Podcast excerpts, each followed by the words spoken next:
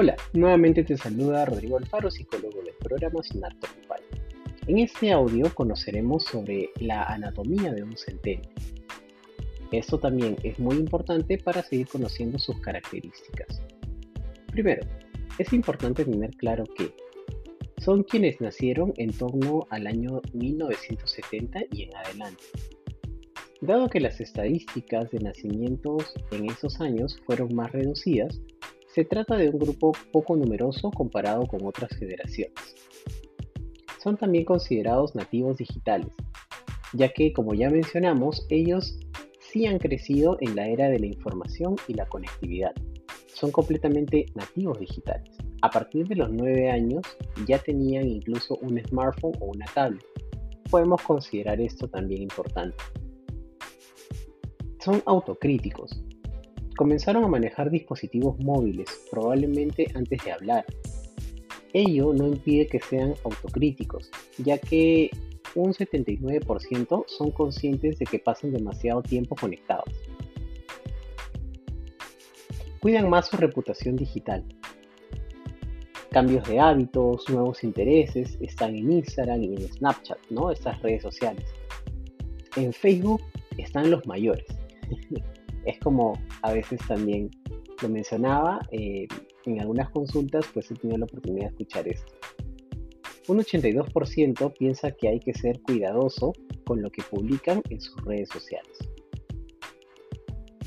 Cada vez son más cautos y menos idealistas.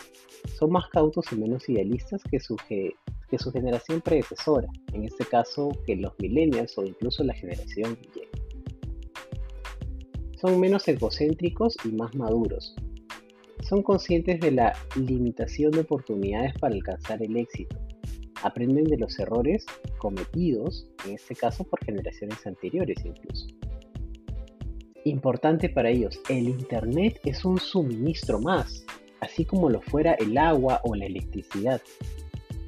Es más, podrían considerar incluso si en algún momento su hijo o hija ha ido a alguna casa a visitar a la familia, lo primero que han preguntado es ¿y la clave del wifi cuál es?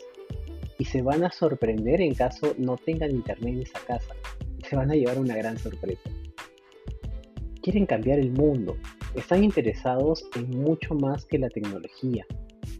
Están más comprometidos con el medio ambiente, la ecología y la conservación del planeta. Les importan los temas de índole social incluso.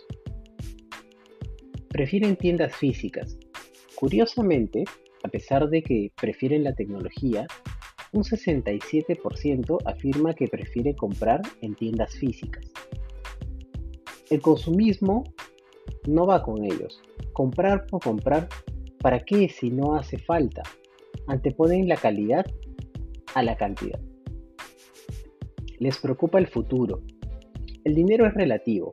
Prefieren la garantía de que no serán pobres a la promesa de que podrían ser millonarios. Son impacientes y autodidactas. Aunque siguen viendo la televisión, consideran que YouTube es la fuente donde está todo, a solo un par de clics. El 70% reconoce pasar más de 2 horas diarias viendo videos en esta plataforma. Ahora también podemos ver una plataforma más actualizada como es TikTok, donde esta generación también invierte mucho de su tiempo. Excelente, ahora ya conoces más sobre la generación Z y muchas de sus particularidades para que puedas llevarte mejor con ellos y ellas.